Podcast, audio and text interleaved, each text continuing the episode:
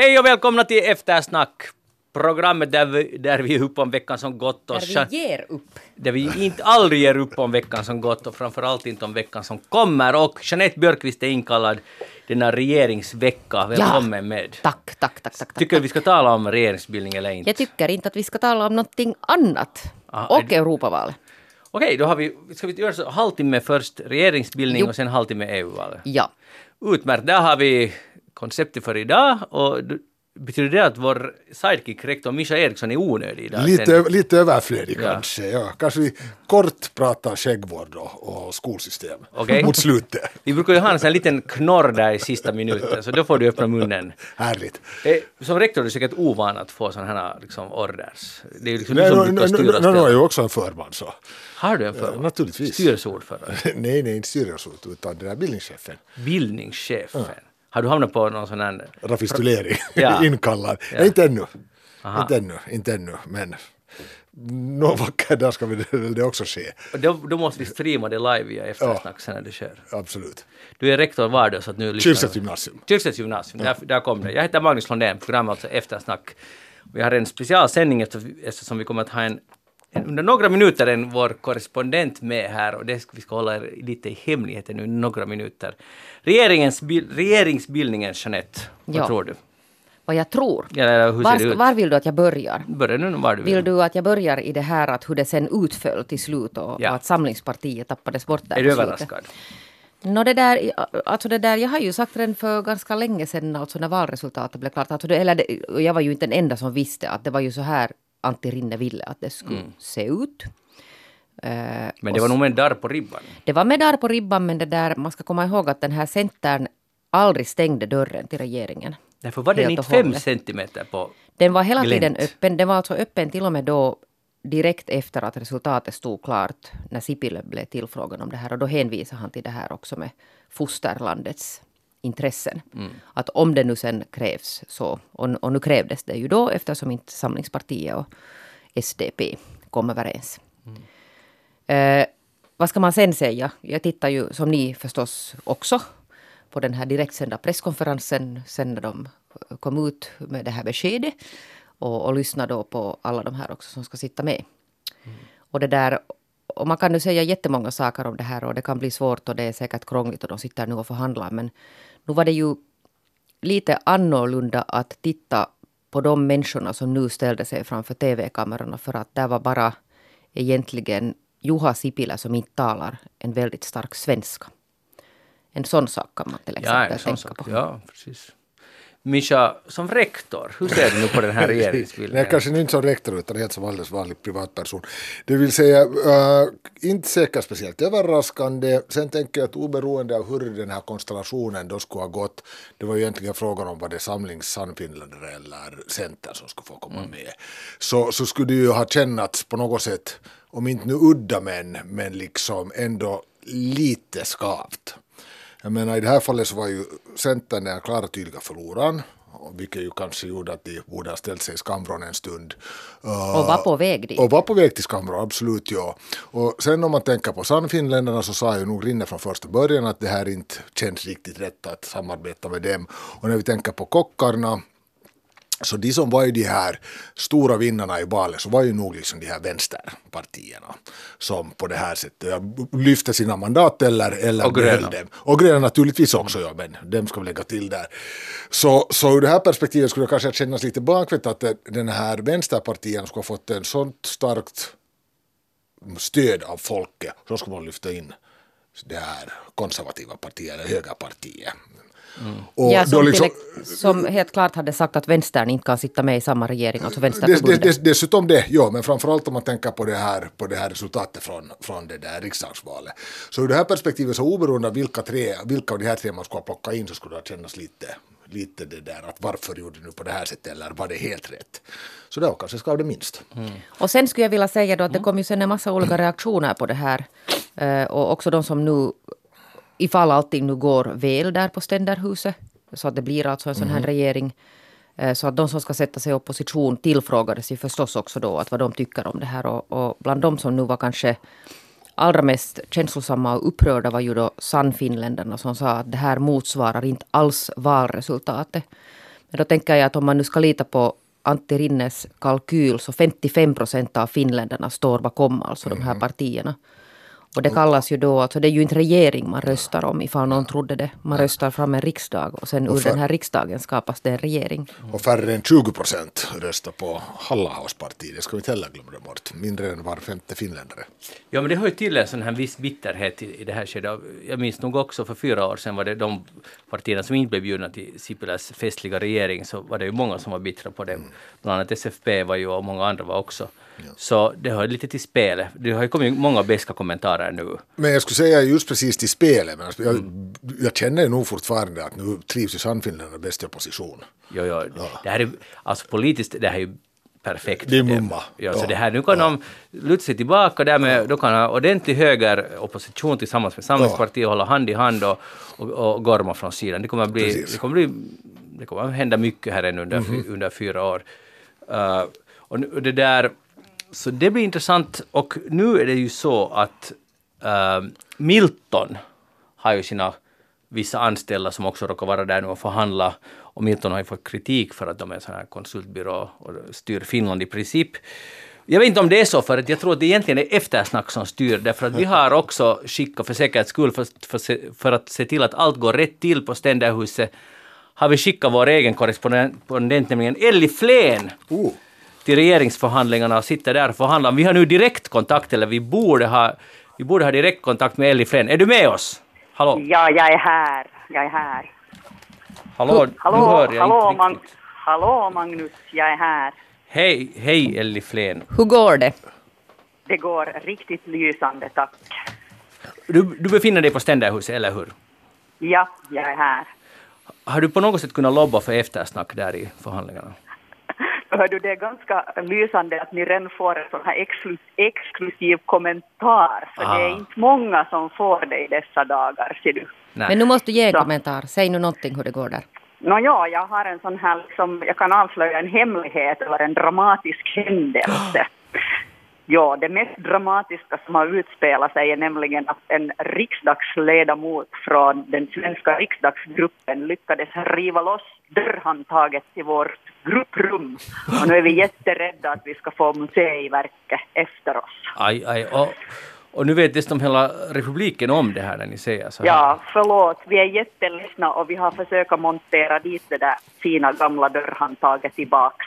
Jag kan skicka ett foto som ni kan sätta sen på Ja, det här är ju ett scoop. Facebooken. Ja. ja. Hör- du, uh, rent så här politiskt, vad är stämningen inne i rummet? Han liksom skrattar ni eller är det jätte sådär hårda vändningar? Hur går det liksom till? Ja, här, här Magnus, nu, nu hör jag inte dig, nu hör jag inte dig alls. Nej, jag skämtar. jo, vi har jättegod stämning, åtminstone i SFPs grupp, men också annars. Just det. Nu är det ju så att du sitter där och diskuterar försvarsfrågor. Jag ska inte pressa dig mer för du blir så... Du får illa att vara, men, men stäm, det här betyder ju att det är du och Ole Norrback som styr nu Finlands försvarspolitiska riktlinjer. Stämmer det? Nå, nu finns det ett par andra som har åsikter också.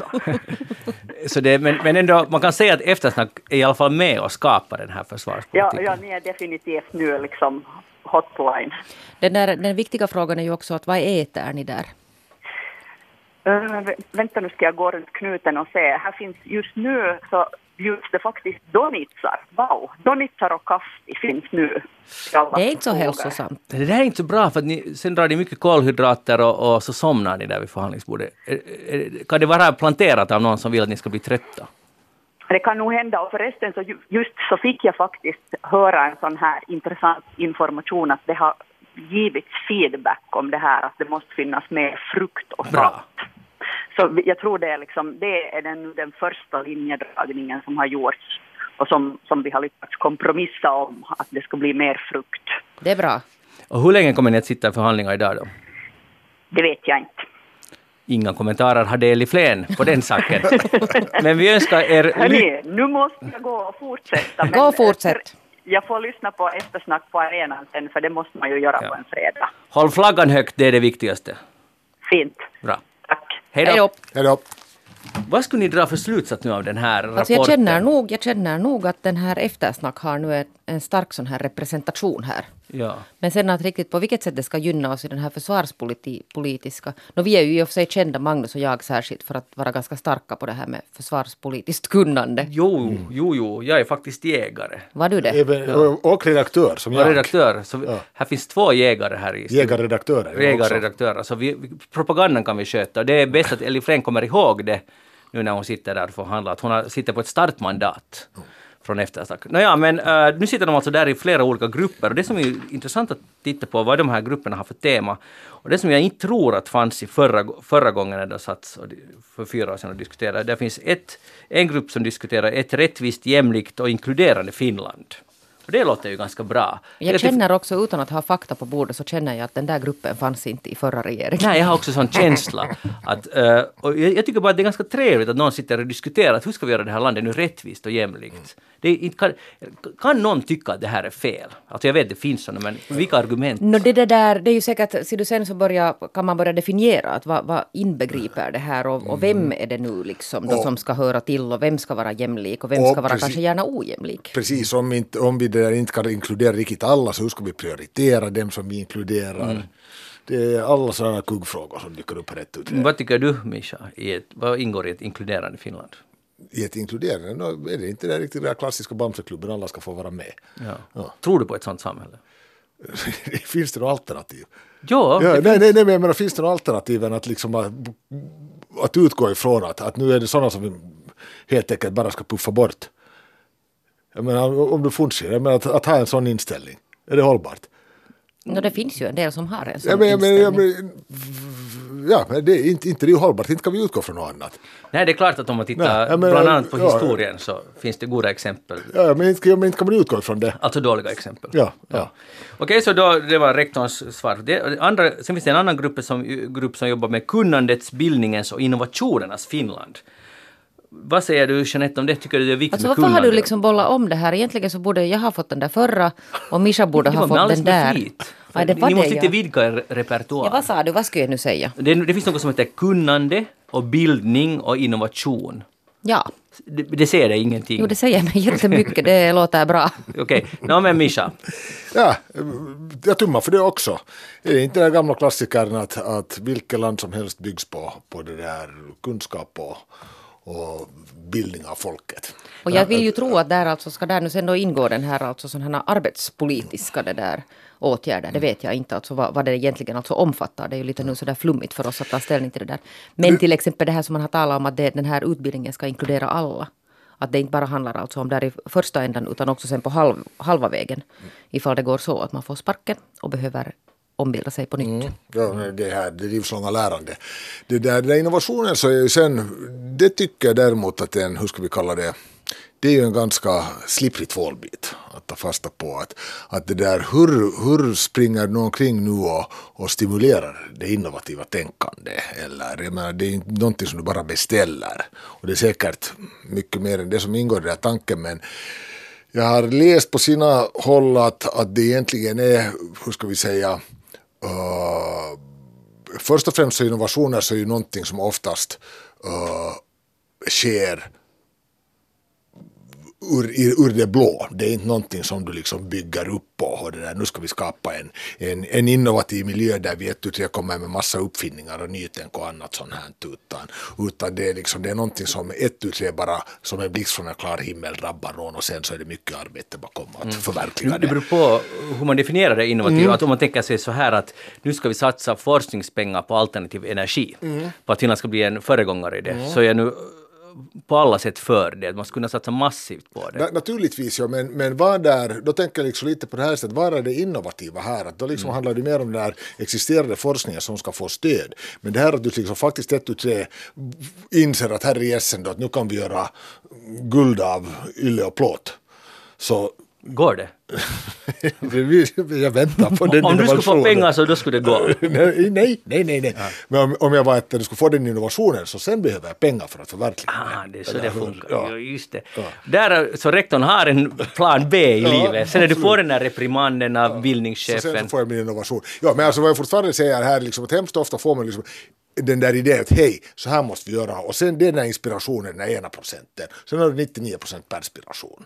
Men jag tror inte att du liksom uh, lyckas skapa den här inspirativa hur ska vi säga, miljön, men du kan skapa miljön där inspirationen får ett stöd och ett lyft för att gå vidare till det förverkligande av det. Ja, ja.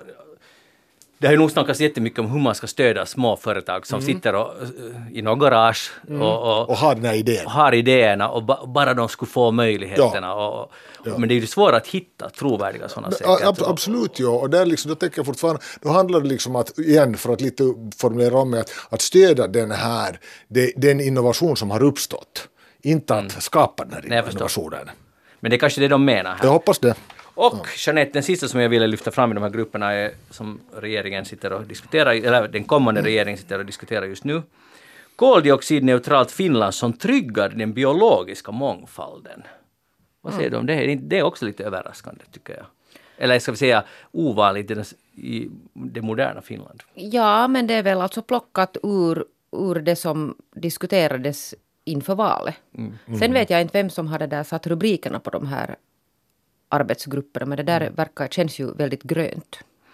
Det känns väldigt grönt. Och nu tycker jag att det är ganska strålande om, om, om, den, om det faktiskt skulle bli så att de jobbar på att skapa ett koldioxidneutralt Finland och göra det på ett vettigt och innovativt sätt så, så finns det ju grymma möjligheter. Men det kan ju också kosta en liten slant att lyckas med det. det är så, du har säkert lite handplockare där det finns antagligen många andra arbetsgrupper kring det här men, men det är lite slående att de här två av tre så är ju sådana som egentligen direkt reflekterar två av de stora samhällsdebatter för ett och ett halvt år tillbaka. Metoo och sen den här klimatförändringen.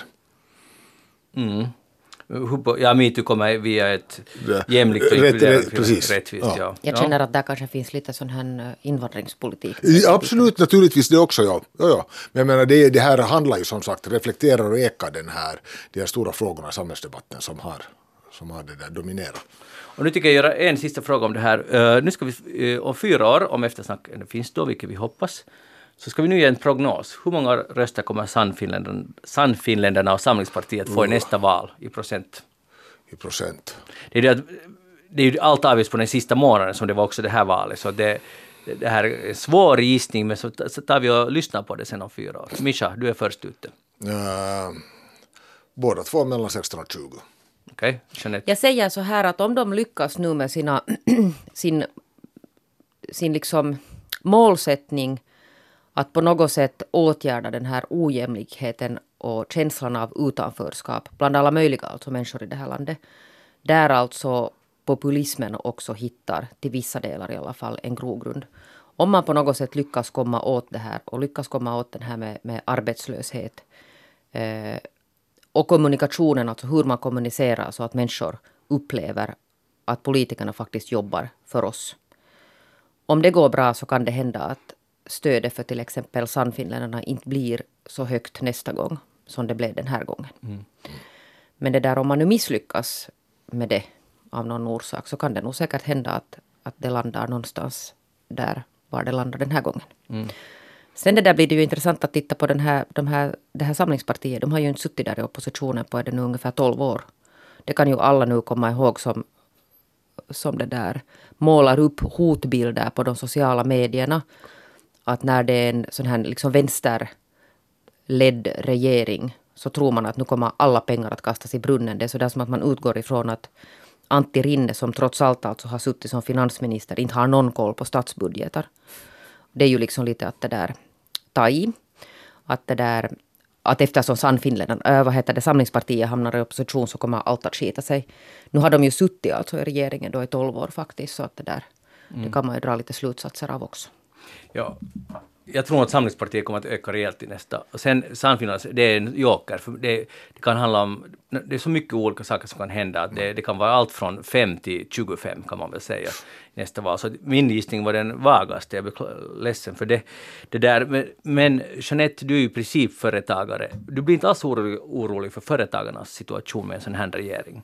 Det är ju bara Centern och Nej, SFP tycker, som... nej, men jag tycker, nej, utan nu har ju den här, jag har ju då lyssnat på varenda en valdebatt inför och nu har ju alla, alltså de här, alla partier alltså har talat för småföretagare. Och det har de gjort alltså nu också under de här förhandlingarna. Att nu tror jag på något sätt att där finns hopp att jag skulle nog inte kasta alltså det där hoppet någonstans. Det är ju ofta nog, just om sådana här frågor så är det ofta snackas det ganska mycket. Jag tror att ingen riktigt vet vad man ska göra för att först har ju staten tvingat mer eller mindre eller uppmanat folk att bli företagare. Sen tog planen slut där. För det är extremt stressigt för de här enmansföretagen att, att klara sig var än man är i Finland eh, nästan. Och det där, jag vet inte heller hur man ska stödja de här, men det är ju ett faktum att man fått folk bort från att vara arbetslös och lyfta sådana understöd istället. Det blir företagare, de får lite startpengar och sen som sagt tog planen slut där. Och det där är tror jag ett problem som kommer att dyka upp också under de här närmaste Ja, och det måste jag nog säga att jag lite det där har med intresse följt med de här nu. Alltså det var ju många som var, som var uppställda som har suttit alltså i riksdagen och till och med alltså i regeringen som inte blev invalda den här gången. Och väldigt många av dem har meddelat att de nu sitter och väntar på erbjudanden. Och så tänker jag att borde de nu inte följa nu sin egen politik och grunda sitt företag? Ja, exakt. Och så kan de titta på hur lätt det var. Ett gott råd från Jeanette Björkqvist, det kan jag verkligen hålla med om. EU-valet närmar sig också. Ja. Yles, äh, jag tänkte säga termometer, men barometer har öppnats. Och andra också. Och andra också. Jag har redan hunnit testa och jag fick ganska, alltså för mig helt okända namn. Jag tänkte, där, jag, den här gången tänkte jag kanske till och med följa det, den uppmaningen som kom. Jag blev inte sådär normalt, jag brukar bli upprörd över de kandidaterna som föreslås. Den här gången blev jag nöjd. Uh, har ni hittat er, er kandidat klar än?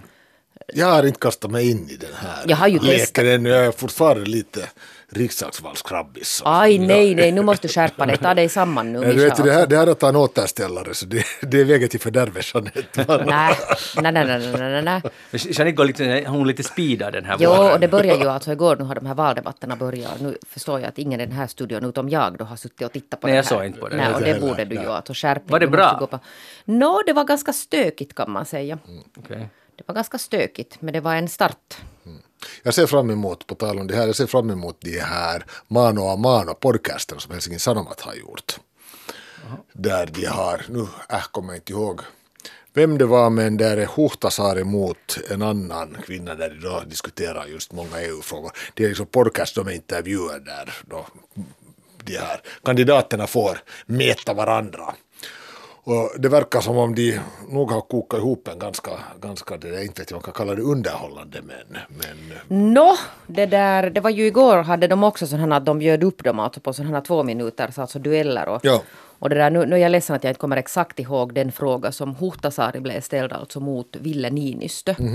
Och jag vet att i det skedet i alla fall enligt min sociala mediebubbla som faktiskt inte alls är så tajt som en del kan tro utan där ryms allehanda människor. ja, saken. Men det där, i det skedet så stängde många av den för att frågan var på något sätt formulerad som så att kan islam vara en del av Europa? På något sätt något med isla- islam och en del av Europa. Så det är som att det skulle vara något främmande, ett främmande element så liksom plötsligt puff. Det där, och det var ju kanske inte så, mm, hur ska man säga, välformulerad fråga av finska YLE. Det där, eh, det var intressant för jag läste just på, det var BBC eller Guardian som hade en sån här artikel om att, att det är lite annat ljud i skällan. Förut så på 60-talet gjorde man massa inbjudande filmer till ar- arabländer. Kom till Storbritannien och jobba, att här finns jobb och, och om ni är muslimer så vi tar jätteväl hand om er, att här är det religionsfrihet och allt går att göra. Alltså sådana mm, alltså reklamfilmer. Ja. Kom hit och de gjordes på arabiska och locka folk dit. Kan ni snälla komma hit? Ja, Det är lite annat ljud i källan Ja. nu. Ja. Men okej, men EU-valet, förlåt men vi, det är här, det är sista söndagen i maj så måste ju vara. Några veckor kvar ännu och snart, småningom får man börja förhandsröstningen, det ser vi fram emot.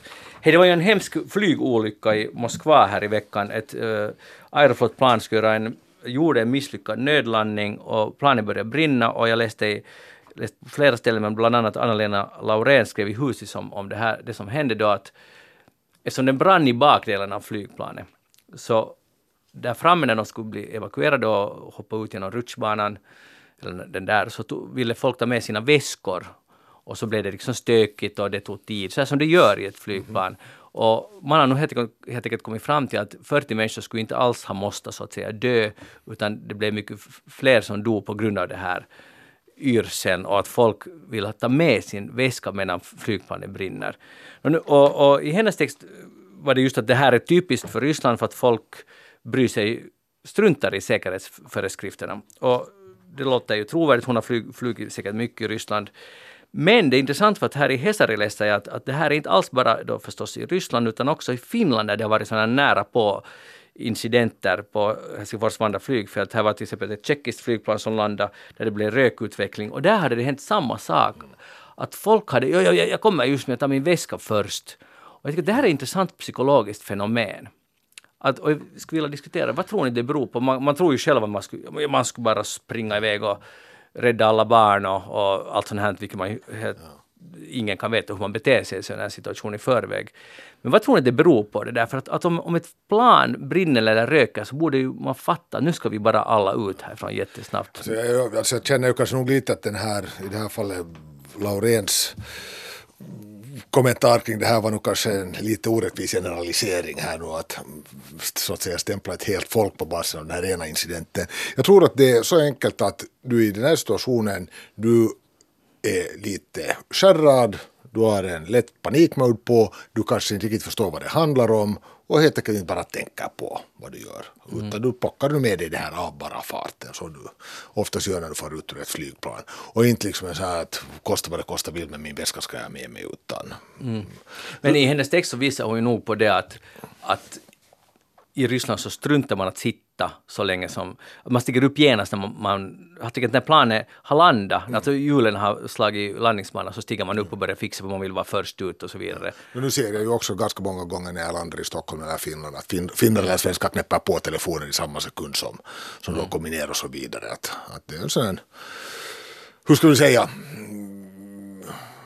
nonchalans är kanske fel ord men, men, men det där en en vana. En, en, du, det liksom, du flyger så ofta att du verkligen inte tycker att de här säkerhetsföreskrifterna ja. känns speciellt viktiga. Ja, för du förstår vad jag menar. Inte händer det ändå någonting. Nej, exakt. Jag har flugit ja. så förbannat många gånger och förra gången också så knäppte kompisen på kännyckan samma sekund som vi kom nedanför molnet. Bra gick det ju. Ja. Det där har, någon, har någon alltså det där, har någon ramlat över alltså någon skildring av de människor som alltså plockar med sig handbagage? Alltså vad, vad tänker de själva? För det finns ju liksom nu någon sån här liksom tro att, att det på något sätt man, man belastar dem att det var deras mm. fel att människor dog där. Det var ju ja. också den primära orsaken till att människor dog var det att flygplanet började brinna. Det har ingenting att göra med vem som tog handbagage eller någonting. Mm. Utan det handlar liksom om helt andra saker. Men det där, jag, har, jag har ingen aning om att hur skulle de ha beskrivit att vad var det som hände alltså där. Och hur tänkte de till mm. exempel? Ja, nej, det har jag inte sett. Ja. Men, men det, det, kom fram att det är möjligt att de blir åtalade de här. Och det låter ju också som ganska, för ingen, det, man har ju inte kunnat tänka i den situationen det rationellt. Ingen skulle säga jag må, att min väska är mera värd än en människoliv. Men att i den här situationen så är det bara panik och man, man kan inte liksom tänka klart, man förstår ju, inte. Eller, det finns ju det där, stundens allvar och allt det här. Ja. Men det finns ju det där undersökningar som visar, alla vet alltså att om man är inne på ett, på ett, säg ett köpcenter och det börjar brinna, så vi har alla alltså någonstans i ryggmärgen borde vi ha det här att man ska inte fara i hissen. Man ska alltså inte gå ut genom utgången utan man ska alltså söka sig till de här exit, till de här nödutgångarna. Och de flesta som dör alltså i sådana här bränder befinner sig alltså någonstans nära huvudutgången. Alltså det, det är en sån här primärreaktion att sen när det händer någonting så agerar man alltså sådär på något sätt ryggmärgsreflexigt enligt hur man alltid gör. Det var jag, det var jag hört när det gäller det här är att uh, en naturlig instinkt är att försöka komma ut samma väg du kom in. Jo, jo men det, ja, det är liksom en helt sån här, alltså, sån här ja. jag tror att, att den är liksom en okontrollerbar Exakt. reaktion. Ja, absolut. Som, som, man inte kan, och det går inte att förutse hur man nej. själv reagerar. Nej, nej. Men, men just att, att det där i, ta till exempel den här köpcentrumsituationen, att ta sig ut, att ett och försöka hitta en ny väg, skapa en ny karta åt dig själv där du hur just ska det, man klarar inte av det. Nej, utan det bara, jag vet att jag kom därifrån, där fanns en utgång, dit ska vi. Ja, det låter ju jättelogiskt. Ja. Det, men, men får jag fråga, för jag har aldrig tänkt på det, varför ska man inte ut till huvudingången från ett köpcentrum? No, alltså dels det att om det är jättemycket människor så blir det alltså förpackat, att ah. man hinner ju inte ut där. Plus att det finns alltså någon sån här säkerhetsarrangemang kring det här, att hur de här uh, nödutgångarna är alltså konstruerade rent fysiskt, till exempel med så här luftintag som inte alls är hemskt bra mm. uh, om det brinner. Jaha.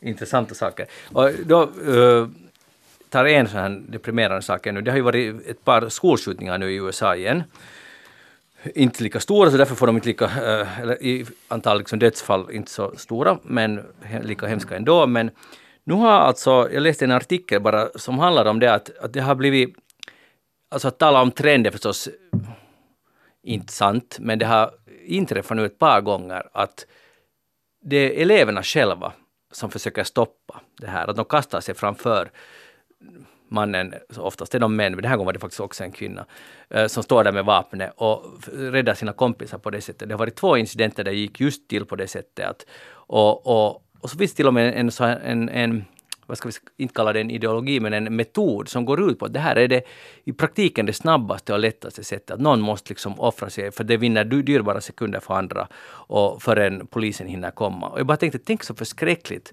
att ungdomar ska lära sig att, att det är sen så här nu det måste fixas när det kommer någon och dyker upp det här. Hur sant så att säga det eventuellt är. Men någon måste, och i det här fallet var det då en 16-årig eh, kille, Kendrick Castillo, som eh, kastade sig framför och dog. Och det där, och det var det. Innan myndigheterna kunde komma på plats. Jo, det är fruktansvärt vardag att leva i. Jag menar, först då bara det här att du sen förskolan tränas i hur du ska gömma dig och hur du ska vara tyst och var, hur du ska agera i den här situationen. Jag menar, det här är liksom en vardag för, för det där. För ung, de barnen och unga där och sen att det här dessutom kommer på liksom att, att någon måste sen stiga upp och kasta sig framför kulorna för, för det allmännas bästa. Åt vi, jag menar, vad, och det här kan man utveckla, men man kan inte utveckla, man kan inte försöka se till att vapnen inte ska Nej. finnas i omlopp. Nej. Det, det är liksom, det, det, för det, tar, det är mot allas rättigheter. Det är ganska intressant. Ja, och det, det, det, ja, det absolut ju. Och jag menar innan man vet ordet så lyckas till och med det här tänket som du nu beskriver som ju faktiskt liksom ger kalla kårar på vem som helst började skapas liksom någon sån här hjältedyrkan kring det här. Han var den som i det här sammanhanget steg upp och kastade sig framför kuren och räddade sina kamrater. Och visserligen så är det ju hjältar, men att det liksom ändå används som en sån här nästan eller i värsta fall så kommer det användas nästan som någonting liksom som är eftersträvansvärt. Att, Hoho, man blir nog alldeles mållös av det där. Vi, därför tänker jag gå vidare. Jeanette Björkqvist, vad har du tänkt på den här veckan? Nå, hör du, tack för att du frågar. Ja, va- det var ja. ovanliga fråga. Det där, jag har tänkt, jag ska ta det här riktigt korta händelseförloppet. Det var så att det där, min tidigare kollega Staffan Brun skrev en insändare i Huvudstadsbladet där han kritiserar alltså medierna i Finland för att de misslyckades med sin bevakning av Sannfinländarna inför riksdagsvalet. Tyckte alltså journalisterna var för fega och inte ställde dem mot väggen. Och så uppstod det en liten debatt där på huset och det kom inlägg alltså för, för hans åsikter och det kom inlägg mot hans åsikter. Och så plötsligt här i veckan så hade chefredaktör Susanna Landor skrivit en nästan helsides stor kolumn under rubriken Pang pang skjutjärnsjournalistiken är död. Och andan i hela den här Eh, kolumnen handlar om det att, att tiden har runnit förbi Brun och hans gelikar. Både när det gäller synen på journalistik och politisk populism. Så här skriver hon, alltså citerat. Och sen går hon då i princip alltså ifrågasätter, som att Staffan Brun på något sätt under alla sina år skulle ha jobbat på fel sätt och är en sån här gammal relik av en journalistik som inte längre finns. Nå, sen skrev det där Staffan Brun en ny insändare i Dagens Tidning där han då säger att han, han är inte liksom någon skjutjärnsjournalistik utan han har alltid försökt kräva raka besked av politiker och inte, inte nöja sig med sådana halvsanningar och försköningar. Och att det fortfarande alltså var det en sån här allmän mediakritik. Den har alltså aldrig i något skede specifikt varit riktad mot Husis. Och så skrev då den här chefredaktör Landor igen en gång ett svar. Man kan alltså när man jobbar på tidning så kan man välja att svara på insändare. Eller så kan man göra så som jag gjorde under min tid. Att välja att inte svara. Eftersom det uppstår alltså en sån här ojämlikhet i den här kommunikations, på något sätt, makten. Och där ger hon sig igen alltså på det där Staffan Brun personligen. Eh, jag vet inte riktigt hur man ska tolka hennes det där inlägg där men, men på något sätt så kan man kanske tänka sig att hon eftersom Staffan Brun jobbar fortfarande 2011 när Sannfinländarna hade ett riktigt alltså bra val. Och nu hade de snäppe sämre stöd när Staffan inte längre jobbar på, på huset. Så jag vet inte att vill hon på något sätt nu belasta då Staffan Bruns rapportering 2011 för att Sannfinland, alltså förstår ni att, att det, det liksom finns en sån här logik här som jag inte överhuvudtaget alltså följer. Sen kan man ju vara av, av vilken åsikt som helst då, och det är ju det vi borde diskutera, att hur lyckades eller misslyckades medierna i Finland inför valet. Men nu har hon då istället i egenskap av chefredaktör valt att göra en personfråga av det här och det tycker jag att jag har blivit ganska jätteupprörd över. Ja, ser, ser du med ett snett flin? Ja, Jo. men du har hört på mig hela dagen. Jag har hört på det och jag har läst om det. Jag, jag, jag måste säga att jag fick lite liknande tankegångar därför att Staffi Brun skrev en in- insändare som var helt relevant och sen kan man just som du sa eh, diskutera att har han rätt eller inte.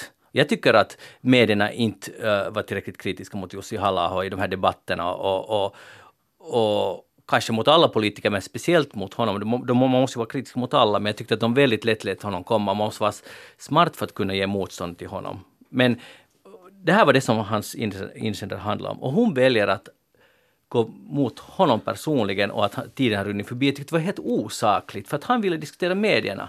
Det stod inte någonting om att Husis har mockat. Och, och, och när man talar från en chefredaktörs stol så ska man vara nog kanske lite försiktig.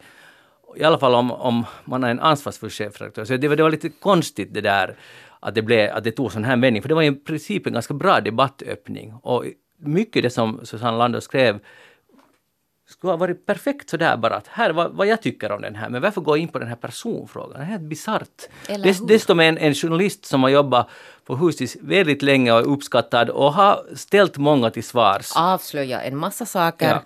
Och det, alltså, inte, det kommer aldrig att gå ur tiden att avslöja Nej.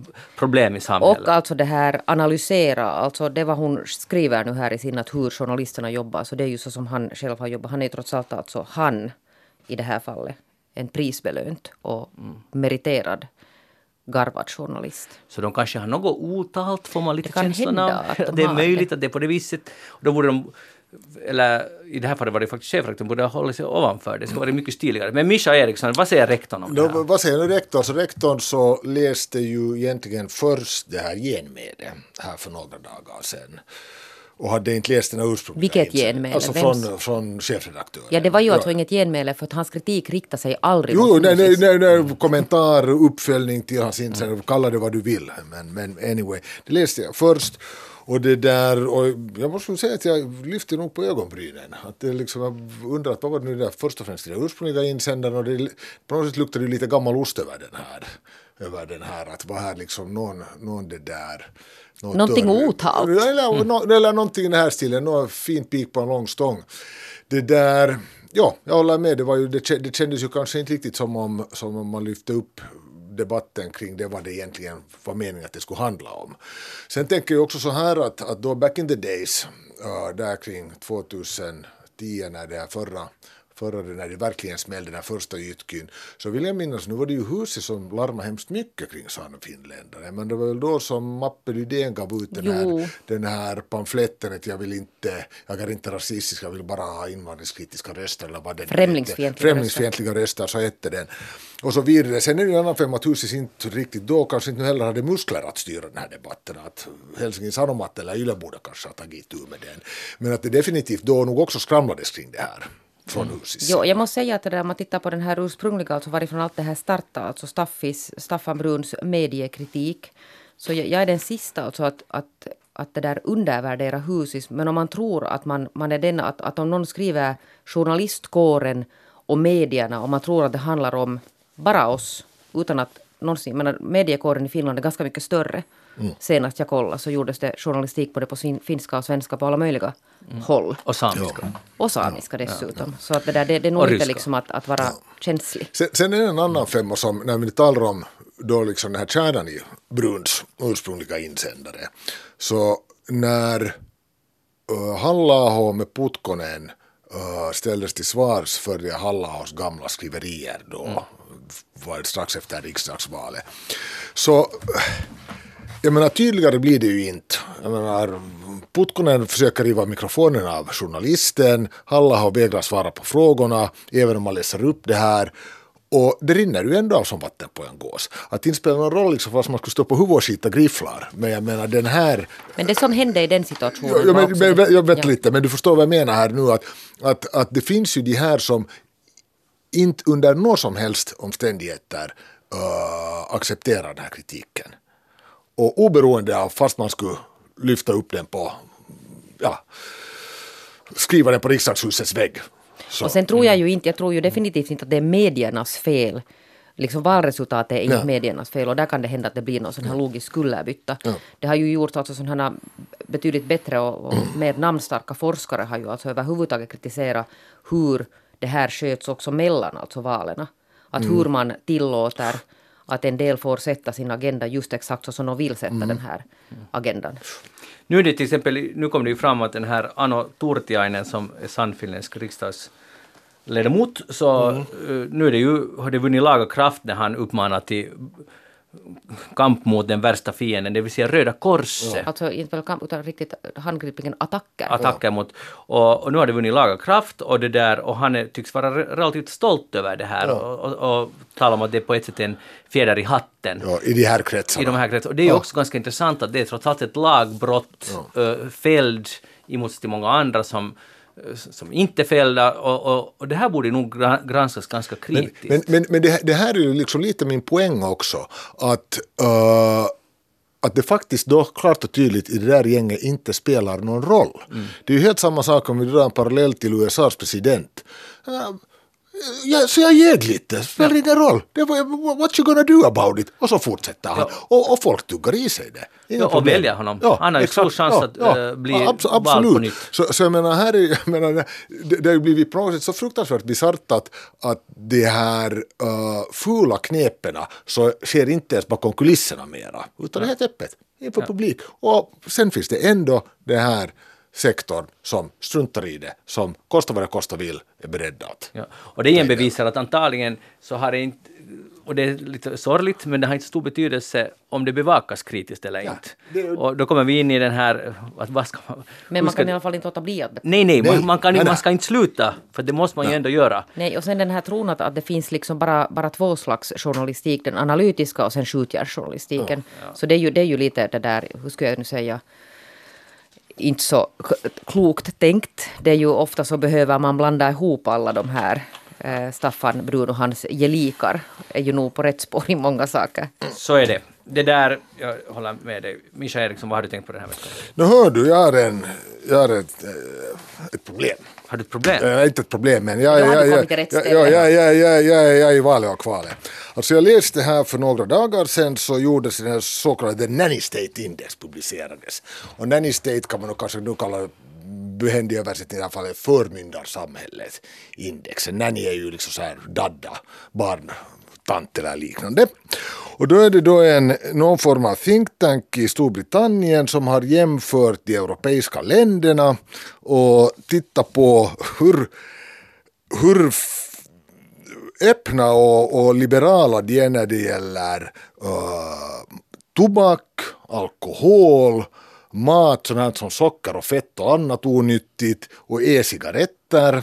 Och de mäter sånt här som, får man göra reklam, finns det uh, automater där man får köpa dem, hur tungt är de beskattade, de här produkterna och så vidare och så vidare. Och får man röka inomhus så får man göra det ni vet. Och alla våra EU-länder är då, då det där uh, rapporterar och sammanfattar på en skala. Och på plats 28, det vill säga den som i EU som då har de mest liberala och mest problem, om man vill kalla det problemfria förhållande till det här är Tyskland. Där det då liksom tydligen går ganska bra att marknadsföra tobak inom då EU-lagstiftningens gränser och så vidare. Och sen så beskattar de väldigt lite och på stolt första plats så har vi republiken Finland också. Jaha. Ja.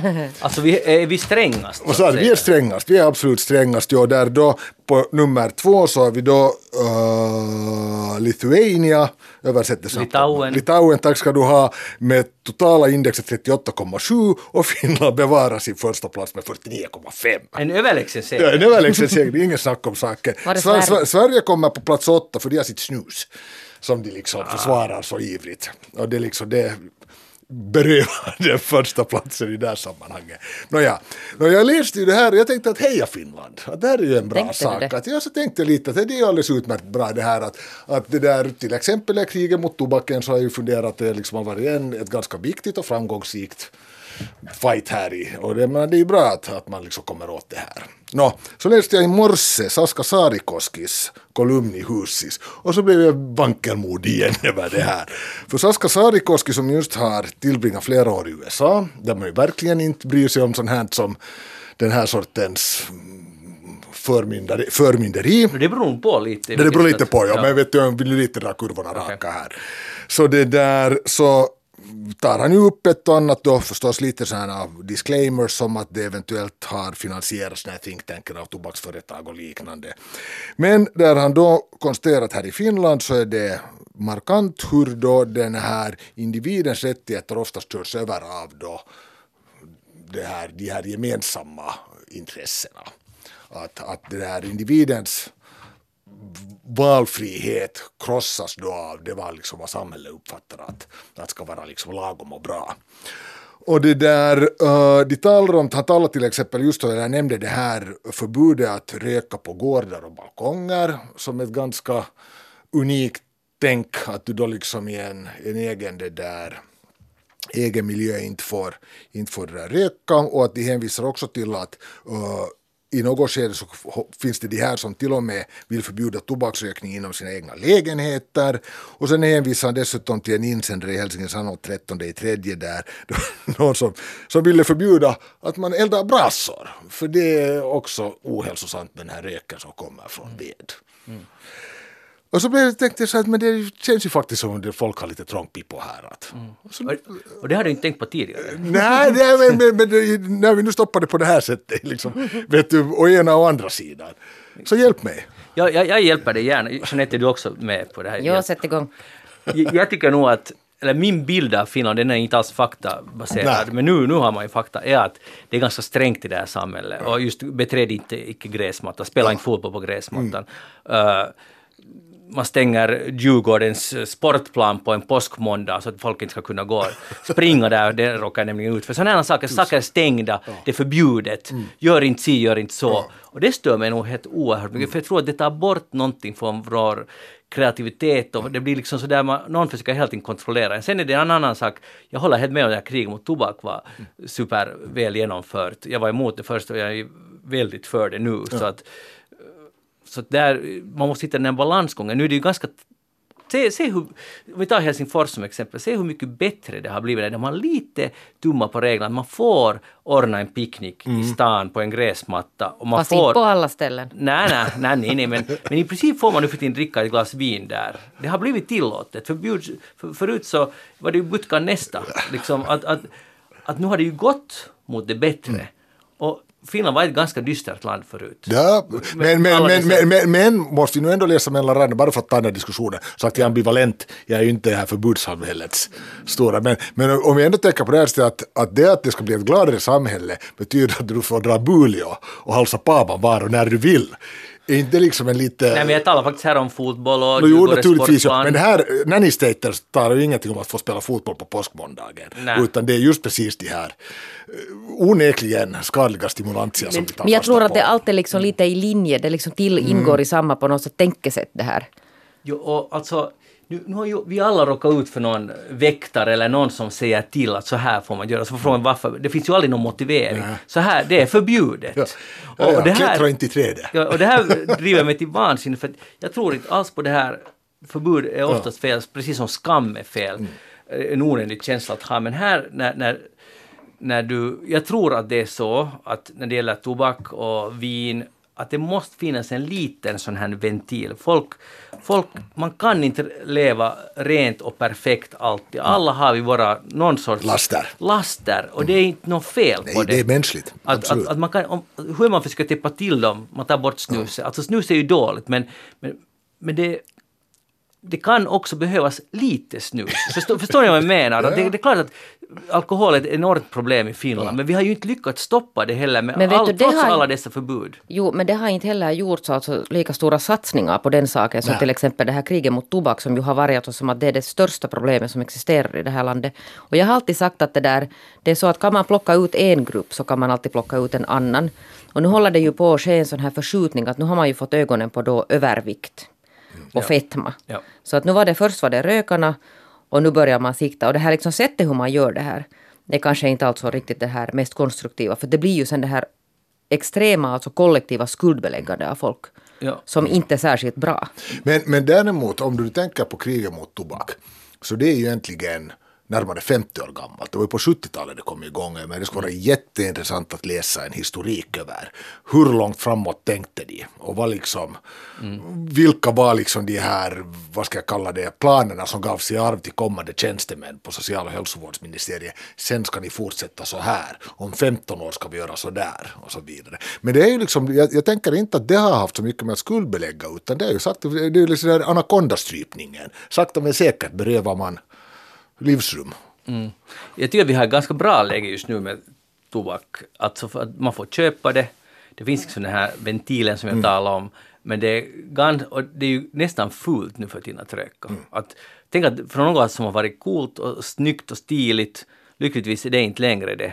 Men, men jag tror att du, Jeanette har också rätt, man vågar i alla fall inte ännu ge sig på alkoholen. Inte på samma sätt. Nej, men ja. det kan vara att det förändras för att ungdomen har en lite annan inställning till alkohol. Så det kan vara om de två ganska, generationer kan det vara. De har ganska mycket annorlunda, men de har ju ja. sen det där istället då hittat andra sådana stimulansmedel som de det, hellre väljer. Det är jag menar, att när vi är, eftersom vi är människor, och det här borde man, man borde börja med att acceptera det. Det här handlar nu om människor och inte om maskiner, vi alla. Så jag menar, ett bejakande av rusdriften, det var ni nu här. Ja, du ska inte sätta ord här i vår mun, rektor. Att, att jag, jag vill bara att, att man måste acceptera att, att Ja, jag helt enkelt att, att vi är människor och, och någon kan tycka att det är det där glaset vin, någon mm. annan kan kräva att för mig jag måste röka lite hasch emellan för att må bra. Någon annan går på länk mm. och får ut alla sin allt och det är ju mest, det mest sunda av allt det här men men man kan jo, inte förneka nej, det här och som, och som det heter så klokt så jag menar, vägen till helvete är randen av goda det är avsikter. Och jag menar det här att ja, men det är ju människans hälsa syfte som vi gör det här, som vi då liksom berövar dem alla de här njutningsmedlen som du talar om i den här debatten. Så har vi hjälpt dig nu? På, nej, nej, nej, nej, nej. Inte, inte på det sättet. Är du fortfarande lite alltså, å ena alltså, sidan och andra ja, sidan? Alltså, jag tycker fortfarande att den här, ja, nu till exempel det här, som du inte saknar överhuvudtaget tobak på restauranger. Jag kommer ihåg hur det var när... Nej, det var man, hemskt. Ja, när man kom hem och men, du kunde ju Ja, men du kunde inte använda dina kläder efter att du hade varit på krog. För nej, liksom, nej. Tänk allt man fick i sig och alla som ja, jobbar där. Ja. Men alltså utvecklingen från det som jag tror att det finns inte en enda människa, alltså vi, jag tror att vi alla i den här studion tycker att det är helt häpnadsväckande när man tänker tillbaka att det fanns en tid för inte jättelänge sedan när man kunde alltså röka inne på, på krogarna. Det känns ju helt bisarrt. Alltså inne, inne på alltså. krogarna, alltså jag kommer ihåg när jag studerade vid Tekniska högskolan sent 80-talet, man kom ut ur föreläsningssalen och tände eld på en cigarett ja. i korridorerna. Jo, jo, jo, jo. Det var men alltså, inte föreläsningssalen. Men det, tror jag att, och det tror jag att alla är överens om, men sen alltså varthän det har alltså mm. gått. Det talades ju i något skede om att man inte ska få röka där barn kan se det här. Och då mm. började det så att man började begränsa alltså det offentliga mm. rummet. Så då hade det gått lite kanske för långt. Mm. Jag tror att Jeanette, det där som du sa om övervikt, det är nästa liksom, grupp. Jag tror att det kommer att komma. Det, kommer att, det har ju redan varit i USA. Och det är inte kiva. Nej, för jag hörde just en podd om det här, en amerikansk podd. Där, alltså det var två timmars satsning på det här, skam, skammen att vara överviktig. Och det var, det var ganska, eller väldigt intressant att höra hur det, att det funkar inte genom att skuldbelägga och få människor att skämmas, utan det, de, de, så att säga, många som är överviktiga skäms redan. Det är inte så att det inte ska finnas en fakta om, på det sättet att det inte är så hälsosamt och så vidare, men det gör det allt bara värre och man kommer och det hjälper inte den här, någon här drev i den här frågan. Men, men här, och nu knyter vi kanske ihop det, annars håller vi på ännu ett par timmar. Men jag tänker att den här cigarett-tobakskampanjen, den har ju präglats av det att den inte skuldbelade. Mm. Ah, ja. No, inte då på 70-talet, nu kanske i dagens Men det var ganska men länge sedan. Ja, men inte, inte då när man kom igång med den. Vi har all, all anledning att komma tillbaka till det här ämnet. Mm. Men nu har jag på tal om äh, levnadsvanor så har jag läst, läst en intressant äh, undersökning som gjorts på George Washington University. Där de har undersökt äh, det här med att dricka Diet Coke till exempel, eller Pepsi eller vad det nu finns, mot att dricka. Jag har alltid varit emot de här egentligen inte med hemskt mycket fakta i bagage. Jag bara tycker att jag har tänkt så här att socker måste ändå vara bättre än att dricka artificiellt socker. Alltså jag säger inte det här nu faktabaserat, det här så har jag sagt åt mina barn, ni får icke dricka detta. Och det är totalförbud. Men många dricker det ju för att man inte ska få i sig så mycket socker och det är ju helt, det är bra liksom, tanke. Nu har man då undersökt det här och låtit folk, 7026 barn, berätta om sina dryckesvanor. de kommit fram till, och, och, och, utgångspunkten var, var att får man i sig mindre socker om man regelbundet dricker Diet Coke, vi tar nu Coke som exempel, Zero som det väl heter här. Okej, okay, zero. Uh, och då är slutresultatet av det här, de hade i tre grupper, sådana som dricker eh, zero, sådana som dricker vanlig, alltså med socker och sådana som dricker vatten. vem liksom lever då hälsosammast? Och det är naturligtvis den som dricker vatten. Får inte heller ett behov av att få i sig mera socker. Men den som dricker en zero, dricker den där men när dagen är slut har den ändå konsumerat lika mycket socker för det, det triggar någonting att den vill dricka mera socker. Eh, den, vi måste få i sig socker för det där äh, läsken i sig triggar något sånt eller kanske det där sötningsmedlet. Det blir liksom en, ett eh, behov i kroppen. Och det här är ganska intressant och vilket också skulle förklara varför det inte funkar att ha det som en äh, bantningsmedel att dricka nollkaloris äh, kokis. Är det, Det- ganska intressant? Den som någonsin trodde det, att Ja. om man vill gå ner i vikt att man ska dricka Jag tror diet. många tror det. Ja, det tror jag och det har jag det där försökt säga. Jag har sett det här i nära kretsen och sagt att, det där, att om man nu på riktigt har sådana ambitioner så, så det där vattnet är ju nog faktiskt då. Mm. Det känns ju lite bisarrt det här att man vill häva i sig då ändå.